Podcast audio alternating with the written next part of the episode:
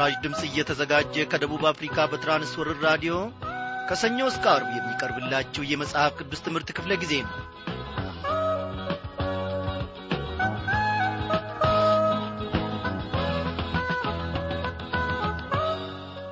እኔና እናንተን እየመራ እነሆ በቅዱስ አጠራሩ በልጁ በጌታ በኢየሱስ ክርስቶስ በኩል ምሕረቱን እያደረገልን ዛሬም በፊቱ እንድንቆም እንድንመላለስ በመውጣትና በመግባታችን ከዐይኑ እይታ ፊት ሳያርቀን የሚቈጣጠረንና የሚጠብቀን አምላካችን ለዘላለም እየተመሰገነ ይሁን።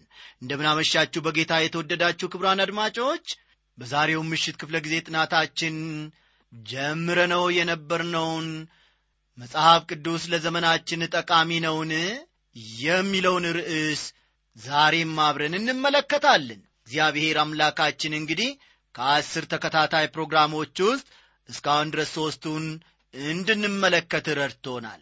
ዛሬ ደግሞ አራተኛውን ክፍል አብረን እንድንመለከት ጌታ ማዕዱን አዘጋጅቶልናል።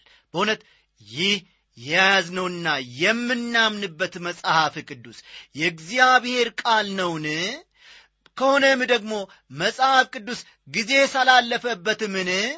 መጽሐፍ ቅዱስ ለዘመናችን በእውነት ቴክኖሎጂ በተስፋፋበት ሳይንስ ባደገበትና ብዙ ነገሮች በአካባቢያችን በተለዋወጡበት ሰዓት ቅዱስ መጽሐፍ ይጠቅመናልን?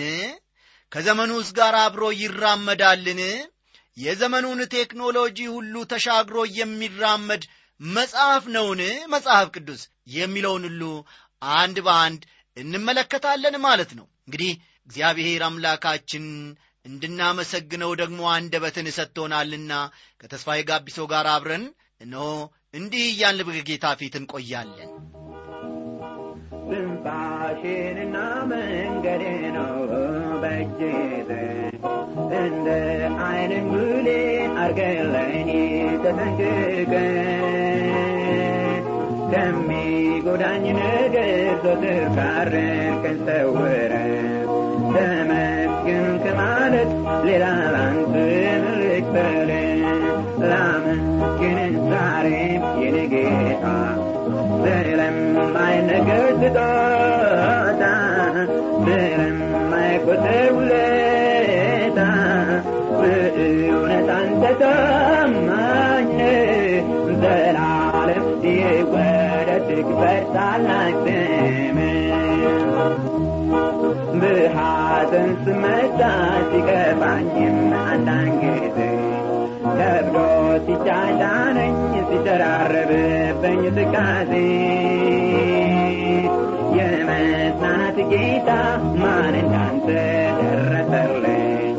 የልቤን ስቃብሎ አይዞ ሌለኝ ሊያበረታኝ ላመስግን ዛሬም የኔ ጌታ ስለማይነገር ስጦታ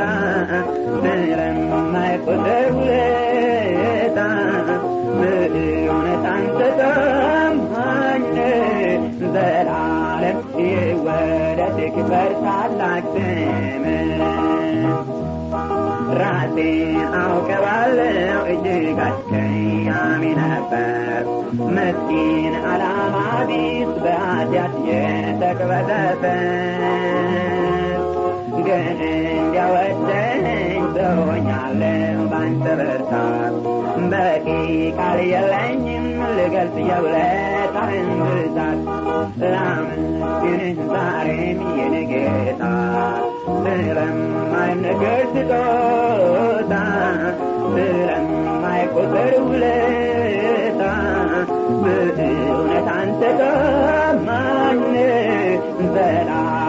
ይወደድ ክበር ታላቅ ስም አይዛብ ባያውቁህም የኔ ነፍስ ግን ታውቅሃለች የፍቅር ፊትህን በየዕለት ትናፍቃለች ያለ መኖር ከቶ አይሆንላትም መጣይ አጭበርባሪ ሁሉ ካንተ አይነጥላትም ላመስግን ዛሬም የኔ ጌታ ስለማ ስለማይነገር ስጦታ ስለማይቆጠር ውለታ በእውነት አንተ ታማኝ ዘላለም ይወረስክ በታላቅ ስምህ። ዛሬም ስምህን እናመሰግናለን። እግዚአብሔር ሆይ ውለታ እጅግ ታላቅ ነውና በአንደበታችን ተነግሮ አያልቅምና እጅግ አድርገን እናመሰግንሃለን። እግዚአብሔር አምላካችን ሆይ ዐይኖቻችን ተከፍተው ድንቅ ሥራን ያዩ ዘንድ አቤቱ አምላካችን ሆይ በልጅህ በጌታ በኢየሱስ ክርስቶስ በኩል ስላደረክለን ምሕረት ምን እንላለን? ጌታ ሆይ እንደ ሥራችን እንደ ሐሳባችን ብዛት ቢሆን ኖሮ በጠፋን በፊትም ባልቆምን ነበረ። ጌታ እግዚአብሔር አምላካችን ሆይ በየቀኑ በየሰዓቱና በየደቂቃው በልጄ በኢየሱስ ክርስቶስ ውስጥ በምሕረት ስለምትመለከተን ዛሬን ልናይ ዛሬ ልንበቃ ችለናል። አቤቱ አምላካችን ሆይ በቀረው የሕይወታችን ዘመን ደግሞ የእኛን ፈቃድ ሳይሆን ያንተን ፈቃድ የምናከናውንበትን ልብ ስጠን። እግዚአብሔር አባታችንና አምላካችን ሆይ በግራና በቀኝ በሚነፍስ ከኋላና ከፊት ከሚያባብለን ክፉ ነገር ሁሉ ርቀን እነሆ በጎ ፈቃድህን እንድናገለግል ደግሞ አስተዋይ ልቦናን ፍጠርልን። እንደ ተማርነው እንደ ሰማነው ኖረን ፍሬ ማፍራትም እንድንችል ጉልበት ስጠን። በደላችንን መተላለፋችንንም ሁሉ ይቅር በለን በጌታ በኢየሱስ ክርስቶስ ባከበርከው በአንድ ልጅ ስም አሜን።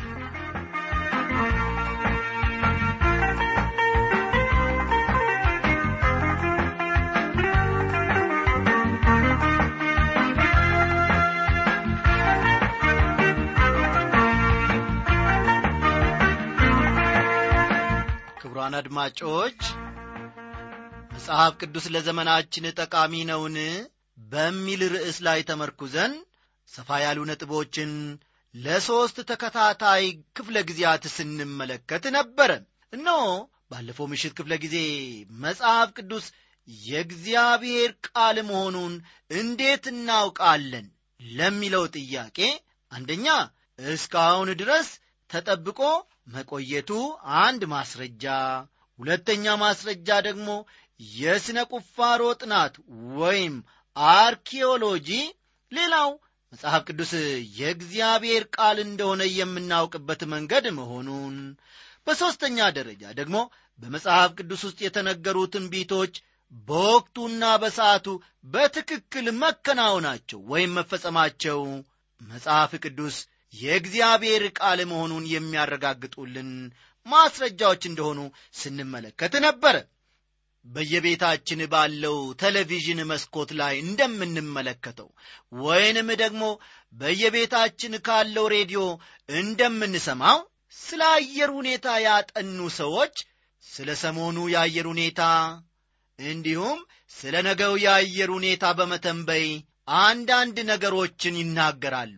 ነገ ነፋሻማ ወይንም ዝናባማ ወይንም ፀሐያማ ሆኖ ቀኑ እንደሚውል ይነግሩናል። በጥናታቸው ላይ ተመርኩዘው የሚሰጡት ግምት አንዳንዴ ትክክል ይሆናል አንዳንዴ ደግሞ በፍጹም ትክክል አይሆንም። በጥንታዊት እስራኤል አንድ ነቢይ የሚናገረው ሁሉ ሙሉ በሙሉ ማለትም ከመቶ እጅ መቶ ትክክል መሆን ነበረበት። የተናገረው ትንቢት በትክክል ካልተፈጸመ ግን ሐሰተኛ ነቢይ ይባልና ይገደላል። እውነተኛውን ነቢይ ከሐሰተኛው ነቢይ የሚለዩበትን መንገድ እግዚአብሔር ለሕዝቡ አስታውቋቸዋል ነግሯቸዋልም። አንድ እውነተኛ ነቢይ በመጀመሪያ በዘመኑ ስለሚፈጸም ጉዳይ ትንቢት ይናገራል ለምእመኑ ወይም ለአገሬው ሕዝብ። ኢሳይያስ ያደረገውም ይህንኑ ነበር። በዘመኑ ስለሚፈጸሙ ነገሮች የተናገረው በትክክል ከተፈጸመ ወደፊት ስለሚደረገው የሚናገረውንም ሕዝቡ ያምኑታል። ኢሳይያስ ያደረገውም ይህንኑ ተመሳሳይ ነገር ነበረ አሁን ደግሞ ወገኖቼ ወደ ኋላ ተመልሰን ሁኔታዎችን በማየት ከዚህ ቀደም ስለ ተፈጸሙ ትንቢቶች አንድ ላይ እንመለከታለን። ጢሮስና ሲዶና ከሁለት ሺህ አምስት መቶ ዓመታት በፊት የእግዚአብሔር ቃል በተናገረባቸው ሁኔታ ውስጥ ዛሬም አሉ። ግብፅም እንዲሁ እግዚአብሔር ትሆናለች እንዳለው ሆናለች። እነዚህ ሁሉ በጣም አስገራሚ ናቸው። የተፈጸሙ ትንቢቶች መጽሐፍ ቅዱስ በእርግጥ የእግዚአብሔር ቃል ለመሆኑ ከታላላቅ ማስረጃዎች አንዱ ናቸው። ሰዎች ያን ያክል ትክክል መሆን አይችሉም ሰዎች ያን ያክል ግምታቸው በትክክል አይፈጸምም። ስለ አየር ሁኔታ ከዚህ ቀደም እንደተመለከትነው ብዙ ምርምር ያደረጉ ሰዎች እንኳ ግምታቸው ሁልጊዜ መቶ ከመቶ ትክክል አይሆንም። በሂሳብ ቀመር ሕግ ከተመለከትን ሰዎች በፍጹም ስለ ወደፊቱ ሁኔታ ትንቢት መናገር አይችሉም። ለምሳሌ ያክል ነገ ዝናብ ይዘንባል በማለት እኔ ትንቢት እናገራለሁ እንበል ልብ በሉ። እኔ ተነስቼ ነገ ዝናብ ይዘንባል በማለት እናገር ይሆናል። ይሁን እንጂ ዝናቡ ሊዘንብም ላይዘንብም ይችላል። ስለዚህ ትክክል የመሆን ዕድሌ ከመቶው እጅ ሀምሳ እጅ ነው ማለት ነው። በዚያው ላይ በማከል ደግሞ ነገ ልክ ከጠዋቱ ሦስት ሰዓት ጀምሮ ዝናብ ይዘንባል ብዬ ትንቢት ተናገርኩን በል። ተመልከቱ እንግዲህ ይህም ሌላ ግምታዊ አነጋገር ሲሆን የዝናቡ በሦስት ሰዓት መዝነብ ወይም አለመዝነብ ትክክል የመሆን ዕድሉ ከመቶው እጅ አሁን ደግሞ ዝቅ ብሎ ሀያ አምስት እጅ ብቻ ይሆናል ማለት ነው። ልብ በሉ ትክክል የመሆን ዕድሌ ከመቶው እጅ ስንት ነው ማለት ነው ያሁኑ? ሀያ አምስት እጅ ብቻ ነው ማለት ነው። በዚህ ላይ በማከል የምናገረው ግምት ሁሉ ትክክል የመሆን ዕድሌን በአምሳ እጅ ያጠበዋል። ለምሳሌ ያክል ነገ ከጠዋቱ ሦስት ሰዓት ጀምሮ ዝናብ ይዘንባል ከማለቴ ሌላ በስምንት ሰዓት ዝናብ ያቆማል አልኩን በል። አስተዋላችሁ? ብድግ ብዬ ነገ ከጠዋት ሦስት ሰዓት ጀምሮ ዝናብ ይዘንባል። ከዘነበም በኋላ ደግሞ በስምንት ሰዓት ያቆማል ብዬ ትንቢት ብናገር ትክክል የመሆን ዕድሌን በሌላ ሀምሳ እጅ ስለሚያጠባው ትክክል መሆን የምችለው ከሀያ አምስቱ እጅ ቀሪዋ አስራ ሁለት ተኩሉ ብቻ ነው ማለት ነው። ትክክል የመሆን ዕድሌ ምን ያህል ጠባብ እንደሆነ እዚህ ላይ ማሰብ ትችላላችሁን? ይህን በመሰለ ሁኔታ ስለ ሦስት መቶ እርግጠኛ ስላልሆንባቸው ነገሮች ብንናገር አንድም እንኳን ትክክል የመሆን ዕድል አይኖረንም ማለት ነው። በፍጹም የማይቻል ነገር ነው። የእግዚአብሔር ቃል ግን የተናገረው ትንቢት በትክክል ተፈጽሟል። ይህም መጽሐፍ ቅዱስ የእግዚአብሔር ቃል ለመሆኑ ዐይነተኛ ማስረጃ ነው ከምንም ጋር መወዳደር ከቶውኑ አይችልም። ስለ ተፈጸሙ ወይም ስለ ተከናወኑ ትንቢቶች ያቀረብኳቸው ምሳሌዎች በጣም ጥቂቶች እንደሆኑ ይገባኛል። መጽሐፍ ቅዱስ ብዛት ያላቸው የተፈጸሙ ትንቢቶችን በውስጡ አካቷል ይዟልም። አንዱም እንኳ ሳይቀር ወገኖቼ ሁሉም በትክክል ጊዜያቸውን ጠብቀው በተነገረላቸው ሰዓት ተፈጽመዋል ተከናውነዋል። እግዚአብሔርን ስለዚህ እጅግ አድርጌን ያመሰግነዋለሁ ባለፈው ጊዜ የተነገሩ ትንቢቶች ከተፈጸሙ ደግሞ ስለ ወደፊቱ የተነገሩ ትንቢቶች በትክክል እንደሚፈጸሙ በእርግጠኝነት አሁን መናገር ይቻላል። አራተኛ መጽሐፍ ቅዱስ የእግዚአብሔር ቃል ለመሆኑ የምናረጋግጥበት አራተኛው ማስረጃ ደግሞ እንደሚከተለው ነው። ሕይወታቸው የተለወጡ ሰዎች መጽሐፍ ቅዱስ የእግዚአብሔር ቃል ለመሆኑ ሁለት የመጨረሻ ማስረጃዎችን አቀርባለሁ አንደኛው የተለወጠው የአማኞች ሕይወት ነው። ጻፍ ጻፍ አድርጉ።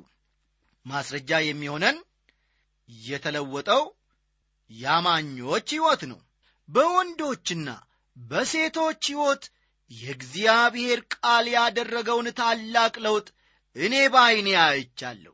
ስለዚሁ ጉዳይ በአንድ ወቅት ዕውቁ የመጽሐፍ ቅዱስ ምሁርና የእግዚአብሔር ባሪያ የሆኑት ዶክተር መጊ ሲናገሩ እንዲህ አሉ። ስለዚህ ጉዳይ ሳስብ የመጽሐፍ ቅዱስ ጥናት ፕሮግራሜን ያደምጥ የነበረ በአንድ በኦክላንድ አገር ካሊፎርኒያ ይኖር የነበረን ሰው አስባለው አሉ ቀጠል ላደረጉና ይህ ሰው ብዙ ችግሮች ነበሩበት። ከማውቃቸው ከየትኞቹም ሰዎች ይልቅ በኀጢአት እጅግ የተበላሸ ሕይወት ነበር የሚኖረው። ካሉ በኋላ ቀጥል አድርገው አሁንም ይህ ሰው አሉ።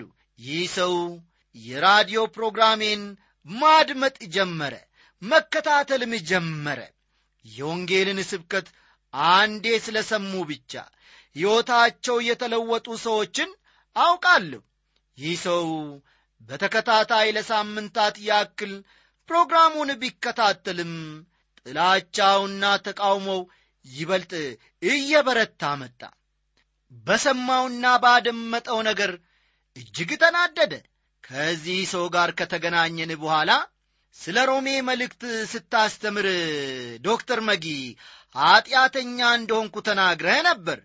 ያኔ ፊት ለፊት አግኝቼዎት ቢሆን ኖሮ አፍንጫዎትን ነበር የምሎት አለኝ አሉና ሳቅ አደረጉን። እውነቱን ለመናገር እንደዚያ ከማድረግ ይህ ሰውዬ አሉ ዶክተር መጊ ሲናገሩ ይህ ሰውዬ እውነቱን ለመናገር አፍንጫዬን በቡጢ ከመምታት ወደ ኋላ የሚልስ ዐይነት ሰው አልነበረም። ከእኔ ይልቅ ብርቱም ጎረምሳም ሰው ነበረ በተናደደበት ጊዜ ስላላገኘኝ ደስ ይለኛል በማለት ምዕመኑን ቁም ነገር አዘል በሆነ ጨዋታቸው ካሳቁና ፈገግ ካደረጉ በኋላ በመጨረሻ ግን አሉ ይህ ሰው ሕይወቱን ለኢየሱስ ክርስቶስ ለመድኃኔ ዓለም ሰጠ። በዚያ ሰው ሕይወት የተደረገውን ለውጥ ማየት እንዴት አስደሳች ነው ይህን የመሰሉ በጣም ብዙ ምሳሌዎችን ላቀርብላችሁ እችላለሁ። ወጣቶችና ሽማግሌዎች ለሕይወታቸው ዓላማና ግብ አግኝተዋል። የተበላሸና ምስቅልቅሉ የወጣት ዳር በኢየሱስ ክርስቶስ በማመን ሊስተካከል ችሏል። የተበታተነ ቤተሰብ እንደገና አብሮ መኖር ይችሏል ጠጪዎችና የአደገኛ ዕፅ ሱሰኞችም ነፃ ወጥተዋል በማለት በዐይናቸው ያዩትን መሰከሩልን። ውድ አድማጮቼ በእናንተ ሕይወት ይህ እውነታ አልተረጋገጠምን? ወንጌል ያላስተካከለው ወንጌል ያልጠረበው ወንጌል ያላበጃጀው የሰው ሕይወት ማን አለ?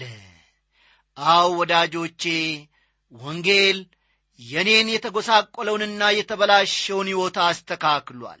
የኢየሱስ ክርስቶስ ብርሃን ከጨለማ እንድወጣ በፍጹም አግዞኛል ወገኖቼ። አንድ ለጌታ በአገልጋይነት የሚኖር ሰው በአንድ ወቅት ሲመሰክር እንዲህ አለ። የሥነ መለኮት ትምህርቴን ካጠናቀቅኩ በኋላ ወንጌል ሰባኪ ሆንኩ። በጣም የሚያስደስተኝ አሰባበክ ደግሞ ለወንጌል ጥብቅና መቆም ነበር። ስብከቴ የመጽሐፍ ቅዱስን እውነተኛነትና ትክክለኛነት ማሳየት ላይ ያተኩር ነበር። እንደ እውነቱ ከሆነ ስብከቴ በሙሉ ወደ ሰዎች ልብ ዘልቆ እንደሚገባ ነበር የማስበው። ሰዎች ለሚያቀርቡት ጥያቄ በሙሉ አጥጋቢ መልስ ብሰጣቸው የሚያምኑ ይመስለኝ ነበር። ካለ በኋላ ቀጠል አድርጎ ሰዎችን በአእምሮአዊ ክርክር ማሸነፍ ብቻውን ትክክል አለመሆኑን የተረዳሁት ውሎ አድሮ ነበር። ሰዎችን ጠላት አደርጋቸዋለሁ እንጂ በዚያ ሁኔታ ወደ ጌታ ፈጽሞ ላመጣቸው አልችልም። በክርክሩ ብረታቸውም እንኳ እነርሱን አጣቸዋለሁ። ስለዚህም የአሰባበክ ዘዴን ለወጥኩና የእግዚአብሔርን ቃል ቀለል ባለና በሚገባ ቋንቋ መስበክ ጀመርኩ ሲል የደረሰበትን እውነታ አጫወተን። ወዳጆቼ አንድን ኀጢአተኛ ጻዲቅና ቅዱስ የሚያደርገው የእግዚአብሔር ቃል መጽሐፍ ቅዱስ ብቻ ነው። አይደለም እንዴ? አዎ አንድን ኀጢአተኛ ጻዲቅና ቅዱስ የሚያደርገው የእግዚአብሔር ቃል ነው። የእግዚአብሔር ቃል ደግሞ ያለው በመጽሐፍ ቅዱስ ውስጥ ነው።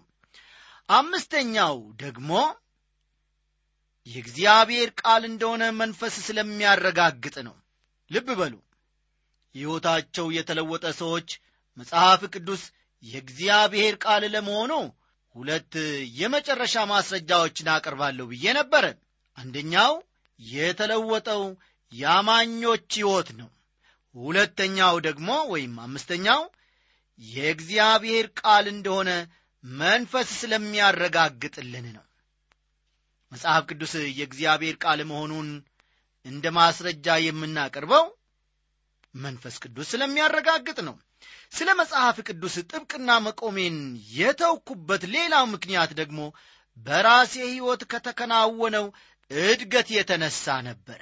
አሁን ባለሁበት ደረጃ መጽሐፍ ቅዱስ የእግዚአብሔር ቃል መሆኑን ማመን ብቻ ሳይሆን በሙሉ ልቤ አውቃለሁ። የእግዚአብሔር ቃል እንደሆነ ያወቅኩትም መንፈስ ቅዱስ በልቤና በገዛ ሕይወቴ ስላረጋገጠው ነው። ጳውሎስ ለቆላሲስ ሰዎች የሚናገረውም ስለ እንዲህ ዐይነቱ ጉዳይ ነው። ጳውሎስ ለቆላሲስ ሰዎች ስለሚያደርገው ጸሎት ሲናገር የፈቃዱ ዕውቀት መንፈሳዊ ጥበብንና አእምሮን ሁሉ እንዲሞላባችሁ እየለመን ስለ እናንተ ጸሎትን አልተውንም ይላል። እኔም ይህ እንዲሆን ነው የምፈልገው ወገኖቼ። መጽሐፍ ቅዱስ የእግዚአብሔር ቃል መሆኑን የሚያረጋግጥላችሁ የእግዚአብሔር መንፈስ እንጂ የስነ ምድር ቁፋሮ ወይም አርኪኦሎጂ ወይንም ደግሞ ሌላ ሳይንሳዊ ምርምር እንዳልሆነ በግል ልትረዱ ትችላላችሁ። እኔም ይህንን በግል ሕይወቴ ተረድቻለሁ። ይህ አሁን የምታመንበት የእግዚአብሔር ቃል ሲፈውስ ሲያድን ሰዎችን ከጠማማ መንገድና ጎዳና ሲመልስ በቀናው የእግዚአብሔር መንገድ ሲመራቸው ረባሾች ጠጪዎች ተደባዳቢዎች ተሳዳቢዎች ሰካራሞችና የመሳሰሉት ኀጢአተኞችን ሁሉ ገዝቶ ያለ ጡጫና እርግጫ ያለ አንዳች ማስፈራራትና ዛቻ የእግዚአብሔር ቃል ልባችንን ለውጦ በእግዚአብሔር መንገድ ቅን በሆነችው መንገድ እንድንራመድ አድርጎናል። እግዚአብሔር ለዘላለም እየተመሰገነ ይሁን። ዛሬ ሁላችንም በእግዚአብሔር ቤት ስንመላለስ ፍሬ ማፍራት እንደ እግዚአብሔር ቃል መኖር ከእኔና ከእናንተ ይጠበቃል። እግዚአብሔር ሆይ አሁን ከዚህች ሰዓት በኋላ ወደ ገዛ ፈቃዴ ሳይሆን ወደ ገዛ ፈቃድህ ምራኝ ለዘላለምም ላገልግል እንበለው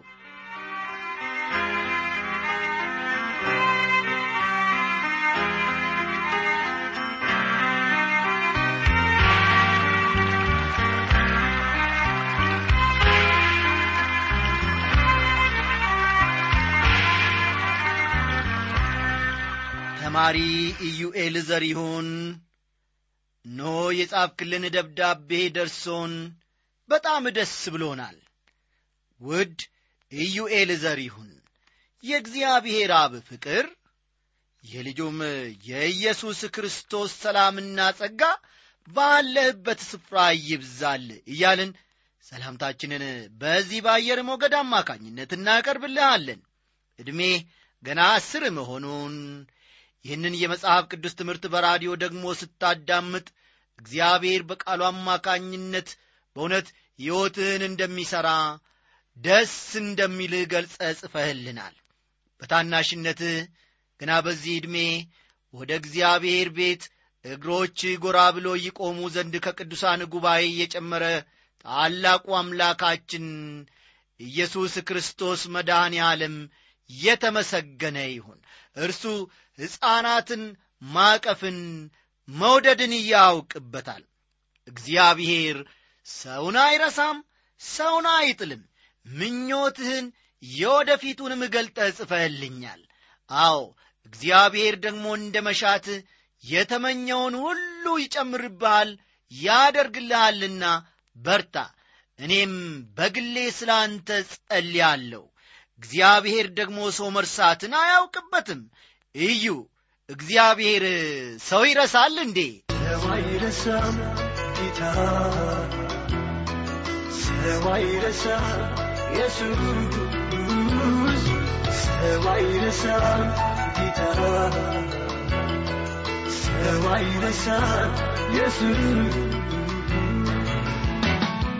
ሰው አይደለም ጌታ። ሰው አይደለም ኢየሱስ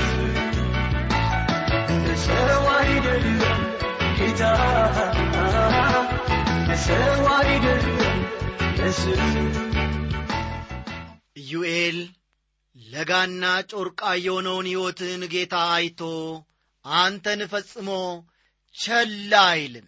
ቅዱሳን መላእክቶቹን ልኮ በዚህ ዓለም ውስጥ ስትጓዝ በግራና በቀኝ ከፊትና ከኋላ ይጠብቀሃል መውጣትና መግባትህን ይጠባበቃል። በዚህ በርታ። የነገ ደብዳቤህን ደግሞ እንጠባበቃለንና ጻፍልን። በአድራሻ ላይ ፖስታው ላይ እንደሚለው ከጂንካ ይላል በውስጥ ደግሞ አዲስ አበባ ይላል። ስለዚህ ወደፊት ከየት እንደምትጽፍልን ግልጽ አድርገ ላክልን። እግዚአብሔር ይባርክህ። ሰው አይረሳም ጌታ ሰው አይረሳም ኢየሱስ ሰው አይረሳም ጌታ ሰው አይረሳም ኢየሱስ ሰው አይደለም ጌታ ሰው አይደለም ኢየሱስ ሰው አይደለም ጌታ ሰው አይደለም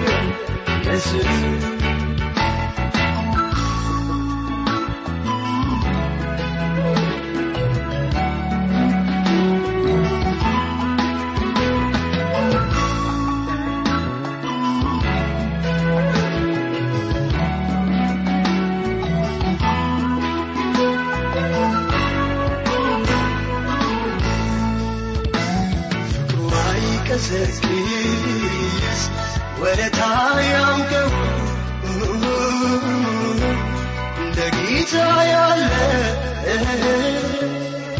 የትም አይገኝ የተናገረ ቃሉን ይፈጽማል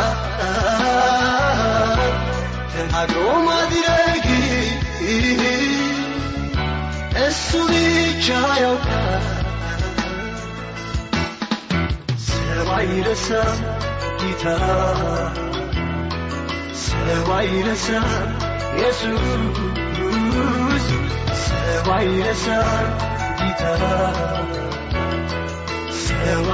ሰው ክቡራን አድማጮቼ ሰዓቱ ደርሶ እንግዲህ ልንለያይ የግድ እየሆነ ነው።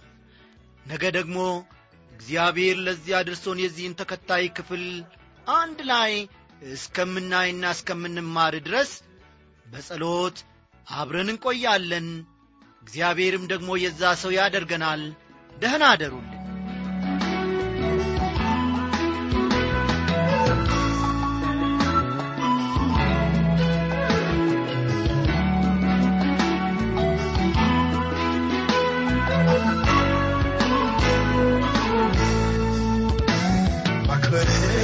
ማንሳት ጌታ ያውቅበታል እሱ የተዘጋ የቱ በሽቶበታል እንደ ንጋት ብርሃን ክብሩ የጀመረ